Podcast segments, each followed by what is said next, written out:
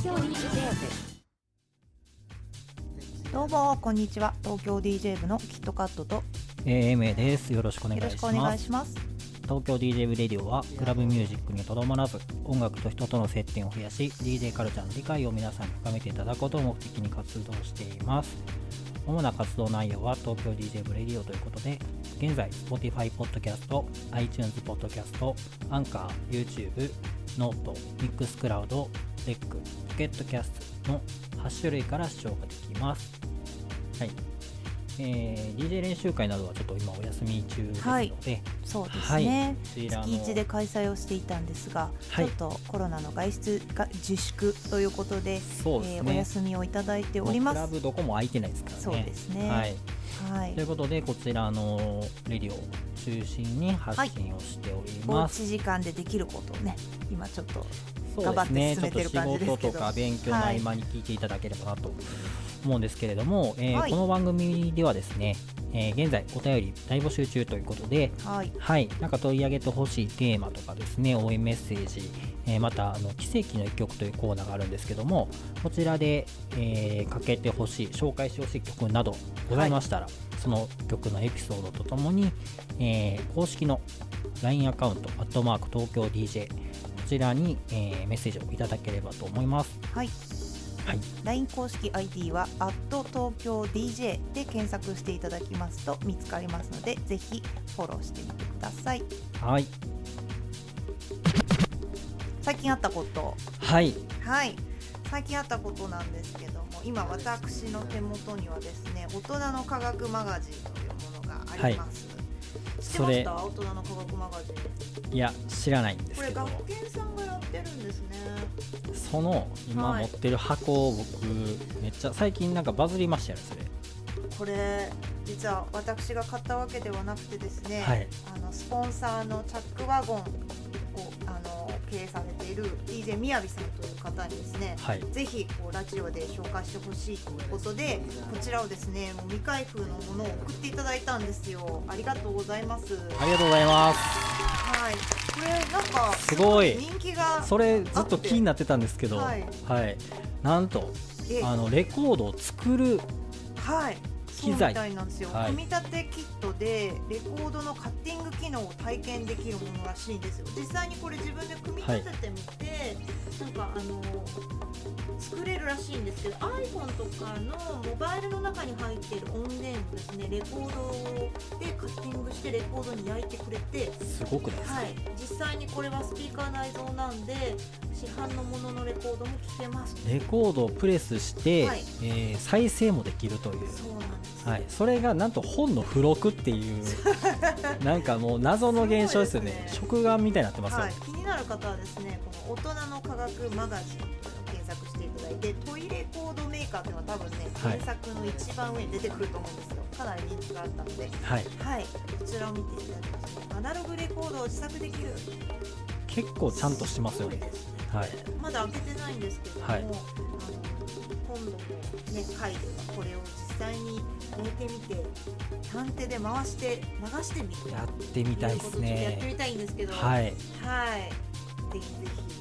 ちょっとですね気になる方はあの今ちょっとプレミアがついてしまってなかなか手に入らないそうなんですえーすごくないですか、はい、もしかするとメルカリとか安く出てくるかもしれないので、えはい、ちょっと私もですねこんな素敵なものをいただいたんで、ちゃんと作らなきゃこの発想はないですよね。なんかレコードプレイヤーがついてくれたらまだわかるんですけど、はい。レコードを作るっていうのが面白いですよね。ワクワクですね、はい。なんか子供の時のなんかこういう科学雑誌の付録って、はい、今大人になるとなんかそんなにドあドキドキしないですけどえそんなことできるの？そうですよ人工ね育成キットとかドキドキ そんなんあったんですか、はい、ありました。なんかいろいろ不思議なものが。えー、ありがとうございます。ちょっとこれ、はい、やってみましょうね。そうですはいわー気になるな何の音源入れを？これ。はい開けながらワイワイしましょう。いいですね、はいホクホクしたいですはい。はいあとですね、ただいま、あの、DDJ400。はい4月の20日までプレゼント企画やってますんで。めちゃくちゃね応募いただいてて、はいあの思った以上の反響ですよね、そうですね。はいあの全然こう私たちの周りにいらっしゃる方じゃない方がどんどんこうフォローしてくださってるのはありがたいなと思うんですけど、プレゼント企画終わってもフォロー外さないでくださいって。心からの願い。いやそれはね、はい。思いますね。はい。まあ、ちょっとねその、ええ。もちろんプレゼント企画も定期的になんかこう、ノベルティ作ったりとかはい。やっていきたいんで、まあ、そうですね。もしね今回の当選しなかったとしても、はい。またなんかチャンスあるんじゃないかなということで、まあプレゼント目当てでもいいんではい。あのフォローを続けてほしいっていう。そうですね、まあ、はい。DJ とか音楽に興味のある方が、はい。えーフォローしていただけると私たちのこう情報も、ねはい。相性のいいものになってると思うので。すね、はい、なんかね結構あのすでにその何ですか応募しましたとか応はい。募して、そのしたお知らせとともにはい、その意気込みとかをですね、はい。個別にメッセージいただいてたりそうですね。ね。そういうのも嬉しいですね。嬉しいですね。はい、という感じですので、はい、当選発表はですね、えーライブ放送をはい、ツイッターでやろうと思ってるんですよね。ですね。はいなんかね、でもツイッターのペリスコープも結構なんか曲流すとはい。なんか止められちゃうみたいな噂があったりとかして、はいはい。なんかねどうしようかなっていうと、まあ喋ってるから大丈夫なのかもしれないんですけど、ああそうですね、はい。ちょっと初の試みなんでどうなるか分かりませんけども日時の告知をじゃあお願いします。はい、はい、えー4月の29日、はい。えー21時半はい。ですからかね。はい、ちょっと台本になくなっちゃう。はい。情報入ってないですよ、これ。はい。今合ってます？ます。あ、よかった。合ってます。はい。大丈夫です。今、今なんとか思い出しながら喋ったんですけど、はい。合ってますよね。あ、よかったよかっ。合ってます。はい、はい、えー、29日の21時半からですね、はい。ツイッターで、えーライブはい。やろうと思ってます。そこであの当選発表はあのちゃんとこうね。厳選なる抽選をその場でやるということで。そうです。はい。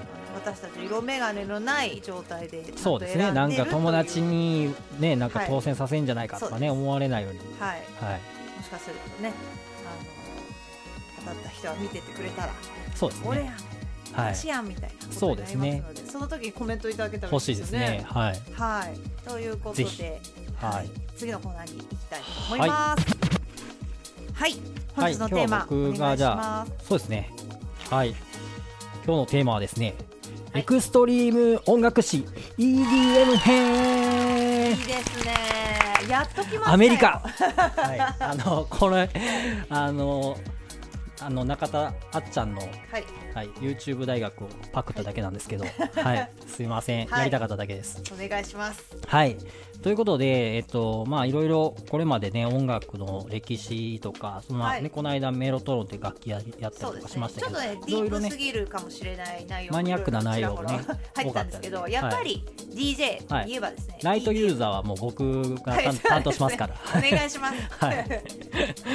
ということで、はい。今回はですね EDM をちょっと深掘りしようかなと思いましてはい。ちょっとエッチな感じではい。やっていこうかなと思うんですけど、はい。はい。えー EDM はですねエレクトロニックダンスミュージックの略でして、はい。はい、主にシンセサイザーやシーケンサーを用いてクラブないしは音楽ん？クラブや、えー、と音楽を中心に、えーやっているエンタ,、えーエンターテインメントの場においてそはい。の場の人々を踊らせるという目的のもと作られたダンスミュージックのことであると、はい。はい。えーウィキペディアには書いてるんですけども、はい。はい、改めて、まあ、曲の特徴ですね、ははい。えーさっきも、えー申し上げたように踊らせることを目的に作られている、はい。でえー主に DTM で作成されていると。はい。はい。これデスクトップミュージック。そうですね。パソコンで曲作るっていうことですね。はい。はい、えー続いてですね。DJ がプレイすることが多い楽曲のため、えー作曲者も DJ 業を兼ねていることが多い。はい。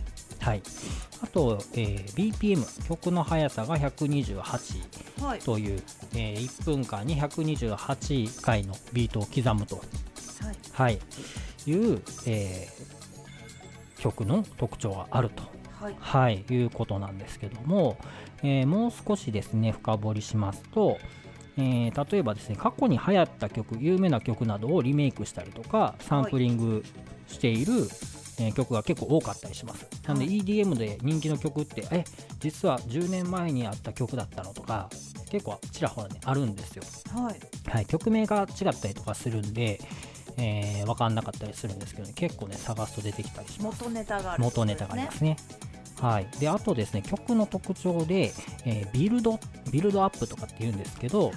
あの曲の途中でタンタンタンタンタンタンタンタンタンタンタンタンみたいな感じで曲のはいバーってこう盛り上がるはいところ、山がありますよね。そうですね。で下がる今から上がるよみたいに一緒に上がろうみたいな感じの特徴があってですね、えーそこでみんながこう乗っていくっていう風なことがですね曲の展開が分かりやすくなってるはい、初心者も乗りやすい。曲に仕上がっていますよということなんですね。はい。はい。でですね、えーまあ、エレクトロニックダンスミュージックっていうことで EDM なんですけども、まあ、これね、曲のジャンルっていうよりかはですね、まあちょっとカルチャーに近いというか、まあ特定の曲のジャンルを、えー、ていうんですか、指すものではなくて、い。ろんな、あのージャンルを包括して言うんですね。はい、例えばハウスとかトランス、テクノ、ダブステップ、トラトラップなどですね、その EDM と呼ばれている楽曲の中にいろんなジャンルの曲が混ざっていて、えー総称して EDM と呼ばれていると、はい、いうことなんですけど、はい。いかがでしょうか？はい。はい、大丈夫です。大丈夫ですかね。はい、は いなんかそのブレイクがあってこうビルドがあってブレイクがあるので、はい、なんかこう上がるとこはみんなで知らない曲であっても上がれるし、はい。下がるとこはなんかこう女性の声が入ってこう静かな感じになってっていうのそうがですね。予想つきやすいので、はい。こうクラブ初めての人でもはい踊りやすいってそうですね。聞いた。ことがあります。はい、はい。僕何回かあのウルトラジャパンとかそのはい。EDM の代表的なフェスとか行ったりとかしてたんですけど、はいそのビルドってそのなんかリミックスされてたりとか、まあ、そのフェスに合わせて新たなリミックスがされたりとかすると、はいなんかこうパッパッパッパッパッパって上がってきてあそろそろかなってこはい、う行くと思ったらまだやったまだ上げていくみたいな引っ張るなみたいな知ってるやつと違うみたいな知ってるやつと違うみたいなね乗りやすいんか乗りづらいんかようわからんみたいな感じだったりとかしたんですけど翻弄されてるじゃないですか。そうですね、ちょっとなんかね、はいもてあそばれた感ありますよね。はい。で、えっ、と、じゃあ EDM というその言葉はい、自体はそのエレクトロニックダンスミュージックっていうことなんですけど、まあそもそもどこで生まれたのかっていうところなんですよね。そうですね。はい、突然出てきたのかということなんですけども、えーそもそもそのまあちょっと EDM と呼ばれる前にですね音楽のそのまあなんていうんですか市場というか環境がどういうふうに変化したのかっていうところをちょっとお伝えしようかなと思うんですけども、えー2000年代後半ですねはい。なので2006年とか7年とか、まあそのあたりですかね、に、えーデジタルオーディオワークステーション DAW っていう、まあ、さっきのその DTM の、まあ、制作環境のことっていうんですかね、はい、はい、パソコンで曲を作れるようになってくるその環境が、まあ、一般のその家庭のパソコンでもできるような形になってきたっていうタイミングがありましたと。はい、はい。ということで、えー今まではですね、まあ、スタジオを借りたりだとか、えーもともと高価な、あのシンセサイザーを購入したりだとかですね、いろいろ機材を揃えないと楽曲の制作ができなかった、えー時代からですね、パソコンの中のソフトで、えー曲が作れるようになってきたよっていうことで、はい、えー参入障壁が下がってきたわけですよね。うん一部の人しか作れなかったものが、まあ、なんていうんですかね、パソコンを買えば、あとソフトをね、購入するだけで、まあ、ちょっと曲が作れるようになってきたみたいな、まあ、そういうなんか下地ができてた時代が来たと。はい。で、えっ、と、まあ、そういうところにですね、まあ、新たに新世代のこうアーティストが徐々にこう生まれるはず生まれ始めるわけですはい、なので、あちょっと俺でも曲作れんじゃね？みたいな感じの人がポツポツ現れ出してですね、はい。まあ、そこでその才能ある人たちっていうのが、えー曲作ってるうちにそのクオリティの高い曲がどんどんできてきたっていう感じですよね。はい、あと,、えー、ともう一つあの iPhone の登場がちょうどこの時期ぐらいなんですけど、2007年ぐらいに iPhone が、はい。えー出てですね、まあ、スマートフォンが登場したということで、えー聞く側もその今まで MD とか MP3 プレイヤーとか、ね、iPod とか持ち歩いてたものが、まあスマホで音楽が聴けるよみたいな風になってきてその聞く土壌も出てきてもういつも持ってますかカジュアル。はい、はいっていう風になってきてですね、まあ、曲作る人も増えるし聴くのも簡単になるみたいなちょうどそういうタイミングが2000年代後半には起きていたと。はい。はい、でですね、えー EDM が誕生したのは諸説あるんですけども、えー2010年代以降と言われています。はい。はい、でですね、えーこれまでそのヨーロッパが、えー牽引してきたダンスミュージックのその界隈というか今までそのダンスミュージックってこうヨーロッパで栄えてたんですよね、はい。ハウスとテクノっていうのは主にヨーロッパ中心に、まあ、あのカルチャーができてたということだったんですけども、えーその中でですね、まあ、新たな方向性もっとその一般にこう受けるような音楽は作れないのかっていう風に模索する動きがあってはい。その筆頭となったのがデビッド・ゲッターはいだそうです。有名な。はい、フランス出身の、えー DJ さんなんですけど、まあ、DJ というか、まあ、トラックメーカーである DJ なんですけども、はい、そういう、まあえーなんかなんとかこうもっとメジャーシーンに出したいなみたいに思ってた人が出てきたのもちょうどその2000年代後半だったと言われています、はいだそうですね。でえっ、と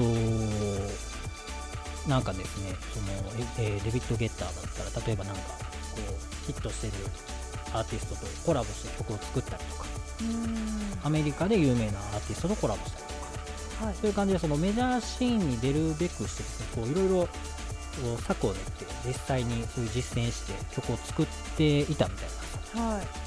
でそこでちょうど2011年ぐらいかな。なんかそういう人たちがどんどん増えてきておなんかこう目つけた人が出てきたんですね。はい、でそれがアメリカの音楽業界。みたいな。ヨーロッパで、まあ、ずっとダンスミュージックが中心地ヨーロッパでこう栄えてきたんですけど、まあ、それがどうやらそのもっと世界中に広げようとしている動きがあるらしい。はい。でそれに目をつけたアメリカの音楽業界が EDM っていうまあ、名前をつけてですね、えー商業化してそのそれをこうムーブメントしようはい。と試みたんじゃないかと言われてます、なので、えー、と EDM と名付けたのは、まあ、どうやらアメリカ発祥らしいと。ああそうなんですか。はい。いうことみたいなんですね。なのでそのそれまではもうヨーロッパからしたらそのダンスミュージックが当たり前だったのでなんと普通にその何々ハウスとか何々テクノとか、普通にその曲のジャンルで多分呼ばれてたんでしょうね。うんそれをその商業化してエンターテインメントにしてっていう風にそうあのその包括してなんかこう名前を付けることで盛り上げていこうみたいに、えー考えたのはアメリカらしいですと。はい。はい。で、えっ、と、まあ、ちょうどですね、アメリカで、えーウルトラミュージックフェスティバルっていうのを2000、えー、と1999年ぐらいからやってたんですけど、はい。まあ、そことですね、なんかまあ組んでというのか、まあ、そこもちょうどその流れに乗ってですね、影響力を持ち始めて、はいえー世界中にウルトラ何々っていうようなこうフェスをどんどんこう展開してそうですね、展開していったりだとか、まあ、その EDM っていうものが、えー徐々に徐々に熱を帯びていくという流れになったそうなんですよ。そねそれがちょうど2011年ぐらいだそうですね。はいはい。ということで、えー、と今回はですね、ちょっと前前編後編に分けてお話ししたいので、はい。えー今回は EDM の中でも黎明期から成長期まで。はい。はい、なので、えーと時代で言うとちょうどその EDM ができるきっかけになったのが2009年ぐらいですかね。はい。そこから、えー成長し始めてっていう2013年ぐらいまで。でちょっとお話ししようかなと思います。はい。はい。私はこのぐらいの EDM が好きちょうど。そうですよね、はい。実はその2000その8年とか9年とかその EDM ってこう名前が付けられる前ってはい。多分なんですけどちょうどハウスネーションとかの時代なんですよ。そうですね我らが日本が誇る。そうですよ。あのハウスのコンビネーション。ハウスムーブメントじゃないですか。はい、トランスが終わってはい。で次はハウスやって感じでなんか結構ハウスを押した時代が日本にもあったんですよね。結構キラキラハウスと言われたり、そうですね。ははい。なんでちょうどねその辺の曲なんですよね。いはい。はい。デビッド・ゲッタ歌物も多いですよね、はい。歌物も多いですね。はい。はい。歌物めっちゃ多いですよね。確かに、うんなんかポップスなのか、クラブミュージックなのかって言われると結構難しい感じですよね。はい。はい。確かに。まあそのなんていうんですかどこうメジャーにどんどん押していこうっていう動きはやっぱその頃からちょっちょっとずつ出てきてたんでしょうね、うん。は海外のランキングとかこの時見ると大体がこうデビッド・ゲッター入ったりとか なんかねスウェディッシュ・ハウス・マフィア入い、ったりとかそうですね。クラブミュージックがもうランクインしまくりみたいな感じでしたね、そうなんですよ、はい。はい。ねなんかねそれがねすごい勢いがね出てきた時だったんですよね。めちゃめちゃランキング入ってましたそうですね そうなんですよ。なので、まあ、黎明期から、えー、大体その成長期はい。にかけてのアーティストでいうと第一世代っていう、まあ、ネットのこの記事にも書いてたんですけど、はい。第一世代って言われる人たちがデッドマウスはい。デビッド・ゲッタ、スウェディッシュ・ハウス・マフィア、ティエスト、アーミン・ヴァン・ビューレン、カルビン・ハリス、ディプロ、スクリレックスなどって書かれてますね、はい、ね大御所ですね。はい、はい、で、えーその次に出てきた第2世代が、えーアビーチ Z ハードウェイマーティン・ギャリックスアレッソアフロジャックなど、はい。はい、この辺がちょっと前編のお話にしようかなと、前編のアーティストが好きです。そうですよね。後編は分かんないですけど、はい、はい、ということでじゃあ実際に曲聴いてみましょうか。懐かしい曲ねちょっとね今回このためにね Spotify でちょっとはい。簡単なプレイリストを作ったので、お。適当にかけていこうかなと。はい。いいですかね。お願いしますよいしょ。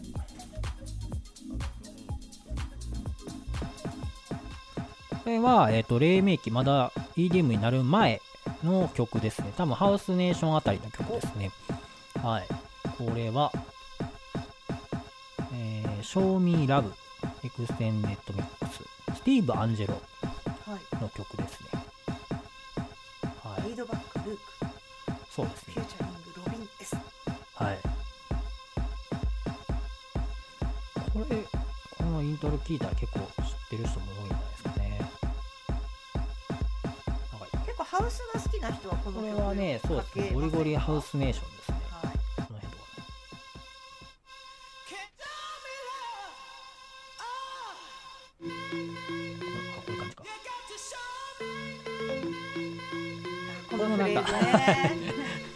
これいろんなリミックス出ますよねそうですね。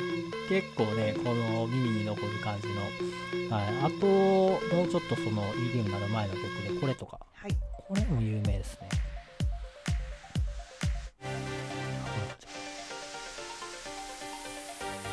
これも有名ですこれも有名ですよね。はい。エリック・プライス。これなんていうんですか？ピジャーノ。ピジャーノ。はい。みたいな。まあ、この辺が2000、多分2006年から8年ぐらいの曲ですね。なので EDM 呼ばれる前なんですけど、まあ、当時のダンスミュージックの、まあ、なんていうんですかね、こうメジャーどころというか、はい、いう感じなんですけど、この辺りからちょっと次変わってきます。はい。これね、アフロジャック、えー、 Take Over Control っていうこれで2010年ぐらいですかね。もう10年前ぐらいですねはい。はい、この辺でね、結構ボーカルが入った、ちょっとポップな感じではい、寄せてきてるんですよ。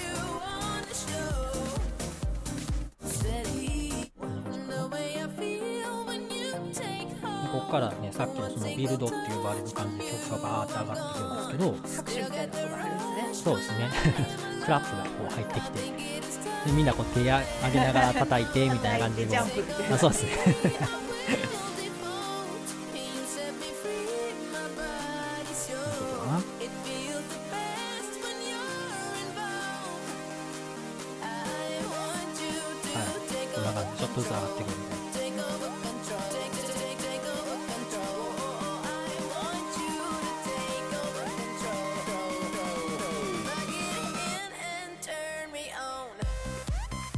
かすごい最近聞く EDM がもっと音が太くなってる感じしますねそうなんですよ。だいぶ変わりましたねこの10年でだいぶ変わりましたね。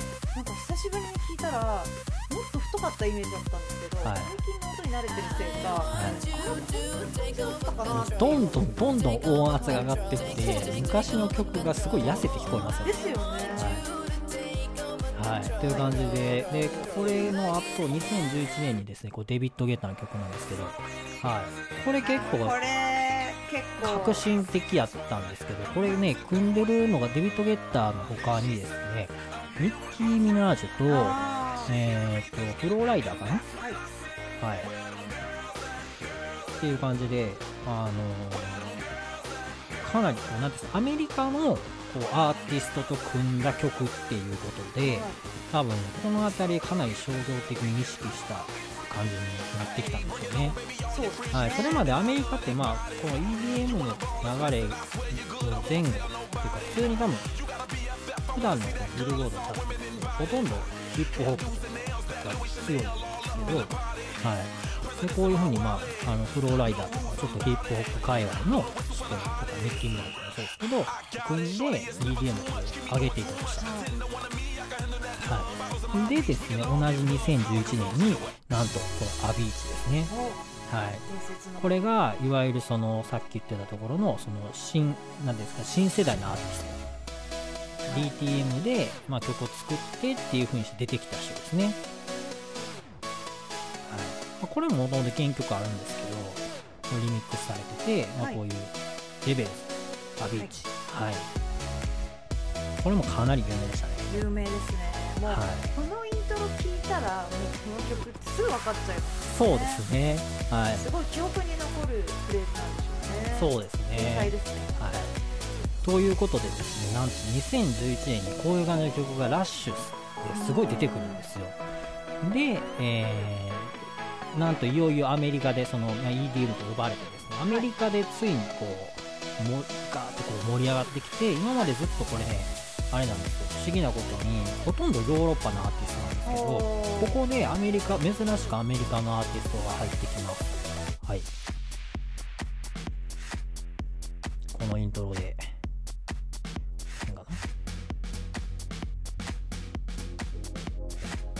アメリカっぽい。はいこのパーティー感はアメリカっぽい そうですよね。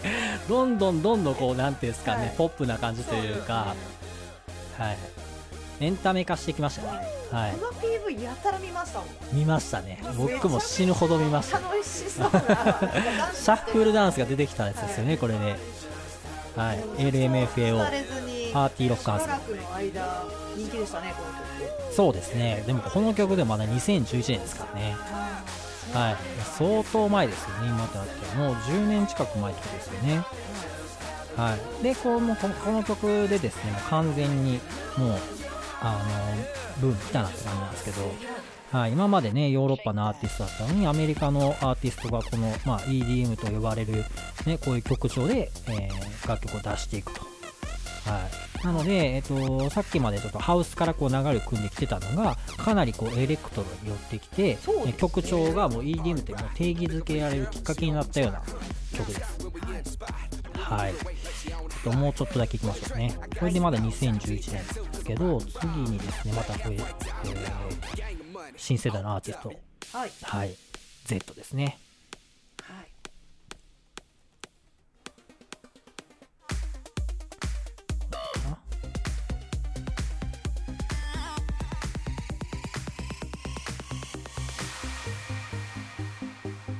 はい。Z はブレイクが綺麗なんですよね。かっこいいですね。そうなんです。ちょっとね、さっきのそのパーティーロックアンセムみたいな、もうアメリカのこう、もう脂肪だらけの、もう濃い、なんか、なんですかね、こう、絶対太るみたいな食事みたいな、そういう感じ、わかりやすい感じ、大味の感じでいくか、こう Z は、えっ、と、どこやったかな、ドイツ出身やったかな？はい。なんかね、どっかのちょっと混ざったと思うんですけど、ええーと、ヨーロッパからですね、アービーチとともにですね、えー今度はね、ちょっと綺麗めな方ですはい、あの曲をね、つあのぶっ込んできたんですね。はい、まあ、この辺からもうずっとあれですね、なんかこう、ボーカルを誰か迎えて、えーフィーチャリング何々で出すことが多くなってきましたね。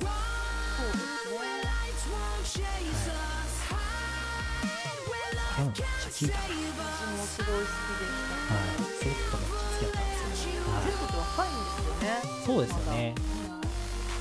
そうなんですよ。だからね、あのーデビッド・ゲーターとかもうおっちゃんなんですけども、昔からダンスミュージックやってた人だって若いじゃないでそうなんですよ。ね。そのね、本当にその新世代、まあさっきで言うと第2世代のアーティストはね、みんな若くて20代ばっかりやったんですよ。ねそれがまた面白くて、もう本当になんていうんですかまあ二十歳そこそこぐらいで曲出し始めてみたいな感じの人たちなんですよね。はいめっちゃ若いですね、そうなんですよ。はいということでですね、はい。2011年がどんどん今ンはい。とさっき言ってたスウェーディッシュハウスマフィはい、ア、はい、これも有名ですね。私アルバム持ってました。持ってました、はい。はい、これねスウェーディッシュハウスマフィアはその名の通りスウェーデン出身なんですけど、えー、とアビーチもスウェーデン出身で結構ね EDM はねヨーロッパの中でもスウェーデンとオランダが強いですね、はい、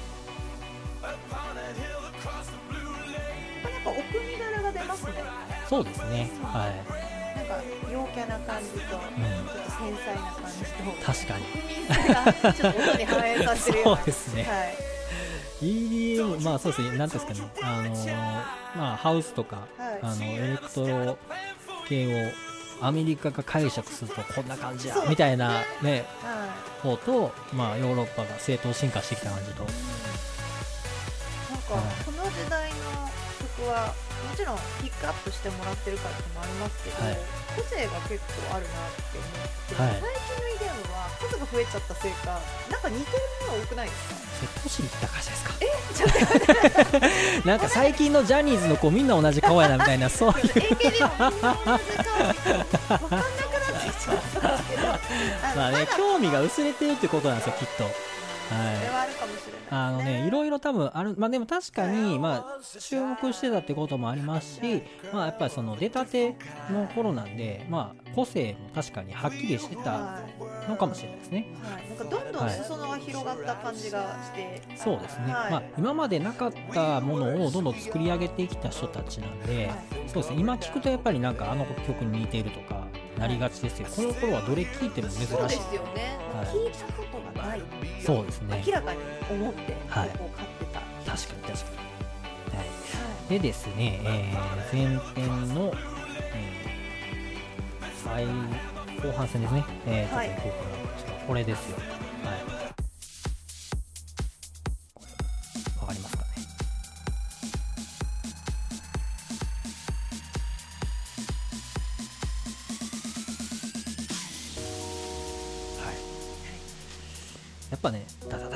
絶対入ってるんですよね、ビルドがね。はい、でこの辺りでもうちょっとジャークなベースミュージック寄りの感じの曲もちょ増えてきてっとレゲエとかにそうですね。はい。私実はアゲハにショーテックっていう DJ だったんですけど、違うフロアでええショーテックっていうこうフライヤーバーンってやってて。すごい。はい。このブーやかかってましたよ。もうみんなわけわかんない感じになって。結構前なんですけど、はいはい。私が EDM の昔ハウス GG をやる前にやってた時にですね、はい。ブーヤの時がパンパンではい。もうすごいもうなんていうんですかね蹴り飛ばされそうでした。あの普通に立ってるだけでも、はい。振動ともう踊ってる人が腰から飛ぶんですよね。だからなんかケツが飛んでるみたいな感じで。結構ねあの一番危なかった日でしたね。いや無傷で帰れるのかって思いながら廊下とか歩いてましたねだからもうすごいね。2011年から2013年ということでかなりねこう盛り上がってきてる時のまあ大凶曲ですね。はい。そういう感じでですね、えーちょっと長くなりそうなのでお願いしようかなと思うんですけども。はい。はい、これ前編ということで、これは今ちょうど EDM がこう定義づけられて、はい。知名度が上がってきてまあ、2013年にやったんですけど、えーなんとですね、後編、次回後編なんですけども、えー2014年にですね、なんとそのあのウルトラミュージックフェスティバルが日本で初上陸ということで、ここの後からどんどんフェスがそうなんですよ。はい。なので、いよいよですね、日本で、えー初開催、ウルトラジャパンっていうのが、この後編、2014年のからの、ちょっと後編でお届けしようかなと思います。はいはい。いかがでしたでしょうか？ちょっとこう、懐かしい曲が。懐かしいですし、記憶が蘇ってまいりましたいいですよね。はいはい。やっぱ定番曲はいつ聴いてもいいですねそうですね。はいはい。ということで、ちょっとね、この、あの、ざっくり作ったプレイリストを後で、あの、はいリンク送っとくんで、聞きたかったら聞いてくださいって、はい Spotify で作ったんで。はい。ということで、後追いできるとねそうですね。はい。はい次のコーナーに行きたいと思います。はい。次のコーナーは奇跡の曲のコーナーななんんですけど、今日はいろいろご紹介いただいたんで。そうですね。もうなんかね、はい。どどれも奇跡の一曲に出したいような曲ばっかりやったんで、ちょっとお腹いっぱいになっちゃったんはい。で、じゃあ今日はいいですかね。して。割愛しましょう。次はい。のコーナーです、お便りのコーナー。はい。はい。どうでしょうか？お便りは来ておりません。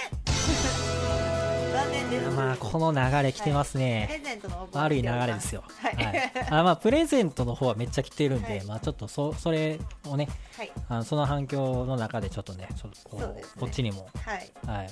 おなんかね欲しいですけどね。はい、はい。まあでもあのーその応募 DDJ400 ねぜひはい。欲しいですっていうすごいね熱いメッセージもいただいてますので。そうですね。はい。ついでにポッドキャストも聞いていただいてね。そうですね、はい、あのぜひぜひ私たちのこのはい。ラジオのリスナーになっていただけたら嬉しいなと思ってます。そうですね。であのレビュー終わったんでもうあの綺麗にしてあの、はい。もう箱に詰めてね、はい。あともう出荷を待つのみっていう。ね。発送準備発送準備完了です。はい。はい。楽しみですね。はい。はい。といこうことで。のレディオは現在協賛してくださる方を募集しております。リスナーによるお便りも大募集中です。番組で取り上げてほしいテーマや応援メッセージもお待ちしておりますこのレディオはえージャックワゴンの提供でお送りしております東京 DJ 部のキットカットと AMA でした。Revelation of dance music. Or shall I say, revelation of the real underground.